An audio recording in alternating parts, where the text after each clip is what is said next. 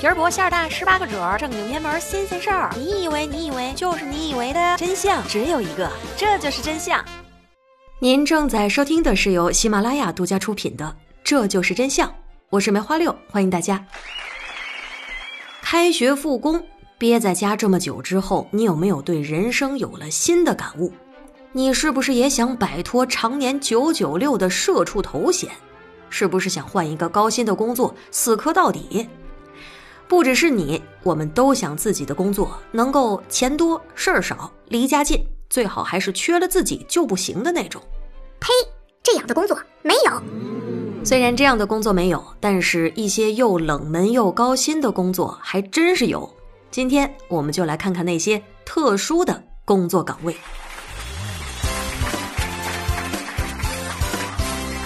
家有黄金万两，不如一技之长。自古以来，厨师都是可以靠自己的手艺吃饭的。只要有手艺在，只要不是太懒，就不会饿死。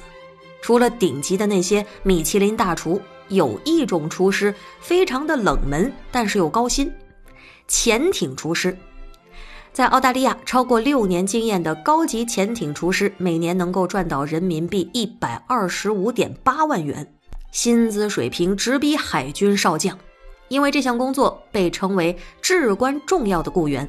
只要你一入行是个新手，也能够拿到每年五点五五万美元的基本工资。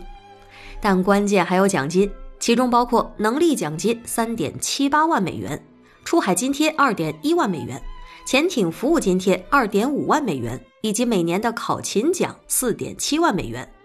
而一名三星级的海军副司令，基本年薪为二十二点九万美元。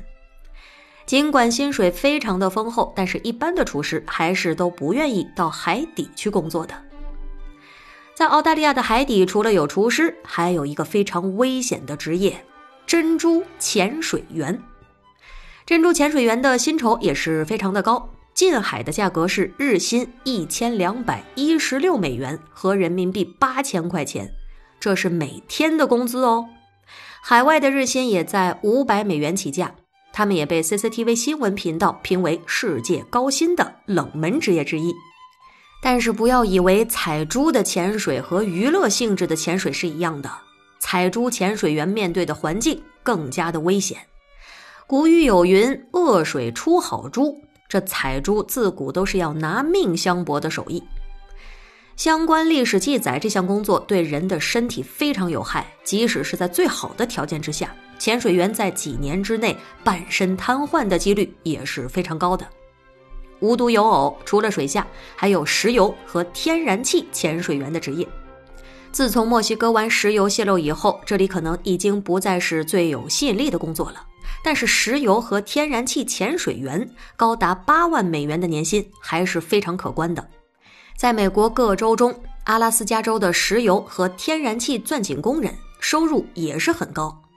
这项艰巨的水下作业任务包括检查和安装钻机、焊接和铺设管道。那说完水里面，再看看天上，飞机回收员可以得到飞机转卖价格的百分之六到百分之十的佣金，年薪基本都可以过千万。那些飞机造价数百万美元，回收每一架都可以获得约合人民币六点七万到六百五十万元的回扣。工作高薪，但是危险呀！很多飞机回收员被枪杀，或者是扔进外国的监狱里。六十七岁的美国加州人肯希尔就是其中的佼佼者。他从一九六九年入行以来，已经回收了几百架飞机了。希尔的顾客多数都是银行。他的随身工具就是一个螺旋桨锁头、收音机、GPS，还有钥匙包，里面装着几百把钥匙。他必须先找到那些买了飞机，但是却因为经济问题付不起高昂保养费用的欠债人，然后开走飞机。修理飞机那就是另外一些人的工作了。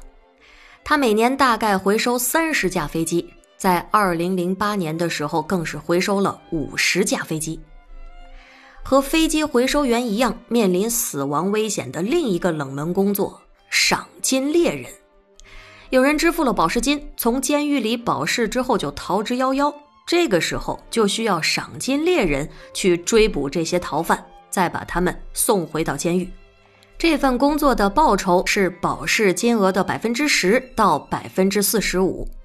如果一个嫌疑犯用十万美元保释，那么赏金猎人就可以得到一万到四点五万美元的回报。经验丰富的赏金猎人接受高风险的任务，年薪可以超过十万美元。绰号叫做“猎犬”的美国人杜安·查普曼曾经服过刑。他和妻子带着两个儿子、一个女儿，组成了赏金猎人小队，并且将自己的真实故事拍成了真人秀节目。在2003年的时候，查普曼在墨西哥俘获了负罪潜逃的强奸犯安德鲁·鲁斯特，获得了一百万美元保释金中的一部分作为酬金。不过他自己当时也触犯了法律，赏金猎人在墨西哥是违法的。墨西哥政府因此逮捕了查普曼，最终他在支付了保释金之后被释放了。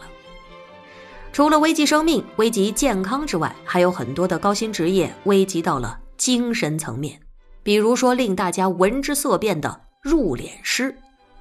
入殓师的工作包括帮逝者擦拭身体、为他们换衣服、化化妆，送他们走完人间的最后一程。电影《入殓师》就曾经详细的展现过这个职业，但是生活当中，如果咱们身边有人真的做这个职业，免不了会受到周遭人的不理解。轻呢，就是觉得从业者阴气过重；重则是觉得这个职业影响家族运势，因此这个职业在相亲市场上备受冷遇。而在去年。安徽某学院今年首设现代殡葬技术与管理专业的消息走红，这也让我们有机会重新审视这些被边缘化的职业，不以偏见和误解看待各行各业的人。在日本也有着类似的职业，名字叫做剪尾鱼。剪尾鱼可不是什么捕鱼的工作，这里的尾鱼指的是自杀者的尸体。日本的自杀率是出了名的高，因此在日本处理自杀者的尸体就成了一种专门的职业。捡一条尾鱼的价格在两百到五百人民币左右，据说还是公务员性质的。这个职业主要就是负责收拾遗体、整理、还原现场等等。但是这项工作对精神层面的危害实在是太大，你永远都不知道每次将面临怎样的一个恐怖现场。以上说到的工作虽然薪资可观，但不是身体累就是心理累，还要冒着生命危险。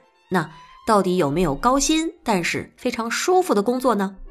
在我国古代有一种靠胸赚钱的职业——乳母，专门是靠奶孩子走向发家致富之路。乳母在古代也被叫做奶妈、奶婆或者是嬷嬷什么的。早在西周时期就建立了乳保教育制度，就是在后宫里挑选女子担任乳母、保姆，他们要保育、教导太子和世子。所以说，母乳那妥妥的是属于高薪职业的范畴，而且只要能够进入权贵之家，和主子们混好，那早晚会等来崽子们报答的一天。当然，能够成为皇家奶妈，那就更厉害了。一旦自己哺育的皇子登基，或者是奶过的娃儿变成了皇室家族里的人，立刻跻身贵族排行榜。什么格格，什么公主，那根本不放在眼里。幸运的主儿还有机会抽到免死金牌。西汉武帝的奶妈曾经因罪需要受刑，受刑之前再三注视武帝，几步一回首，那是依依不舍。武帝见此情景。悲悯之心涌上了心头，于是当下就赦免了奶妈的罪。皇家奶妈不光是身价百倍，还会受爵册封。例如东汉时，安帝封奶妈王胜为野王君，唐中宗封奶妈甘氏为平恩郡夫人，封奶妈高氏为修国夫人。但是话说回来。奶妈的应聘条件虽然不限制阶级，但是硬性要求也是十分的苛刻的。从年龄上来说，要在十五到二十岁之间；从家庭条件上说，那必须是子女双全，生完孩子刚满三个月，因为这个时候正是奶水最丰厚的时候。奶娃期间每天要吃一碗肥猪肘子，肉里不放盐，没有任何酱料的那种。现代哺乳期间需要的饮食禁忌，古代奶妈也是少不了的，以至于到了今天，仍然有人高薪求奶妈。其实任何工作都没有好坏之分，所谓的高薪岗位，表面上光鲜亮丽，背后都有着自己的隐忍和心酸。祝愿大家疫情过后，在自己的工作岗位上能够不负韶华，大干一场。今天就到这里，下期不见不散。我是梅花六，爱你们。